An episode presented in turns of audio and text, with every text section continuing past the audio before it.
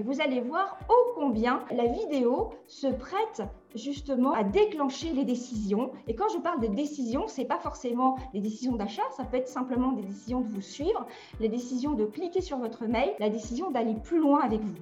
Donc c'est vraiment, chaque étape est une décision d'action. L'idée, en fait, comme je vous disais tout de suite, c'est qu'on est en mouvement et vous le savez, la communication, c'est 93% de la communication est non verbale. En effet, les mots nous font avoir des associations d'idées et des images. Voilà, la vidéo est là pour augmenter encore plus ses effets.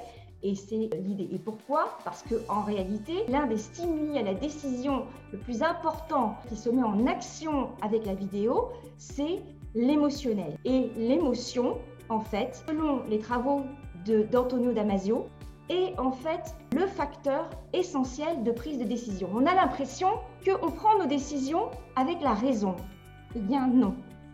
Pour des situations simples, alors je ne dis pas pour des situations complexes et stratégiques, hein, quoique, mais pour des situations simples, en particulier par exemple de suivre votre poste, de suivre une vidéo, etc., ce sont les émotions par les associations d'idées. L'émotion, le ressenti est leader.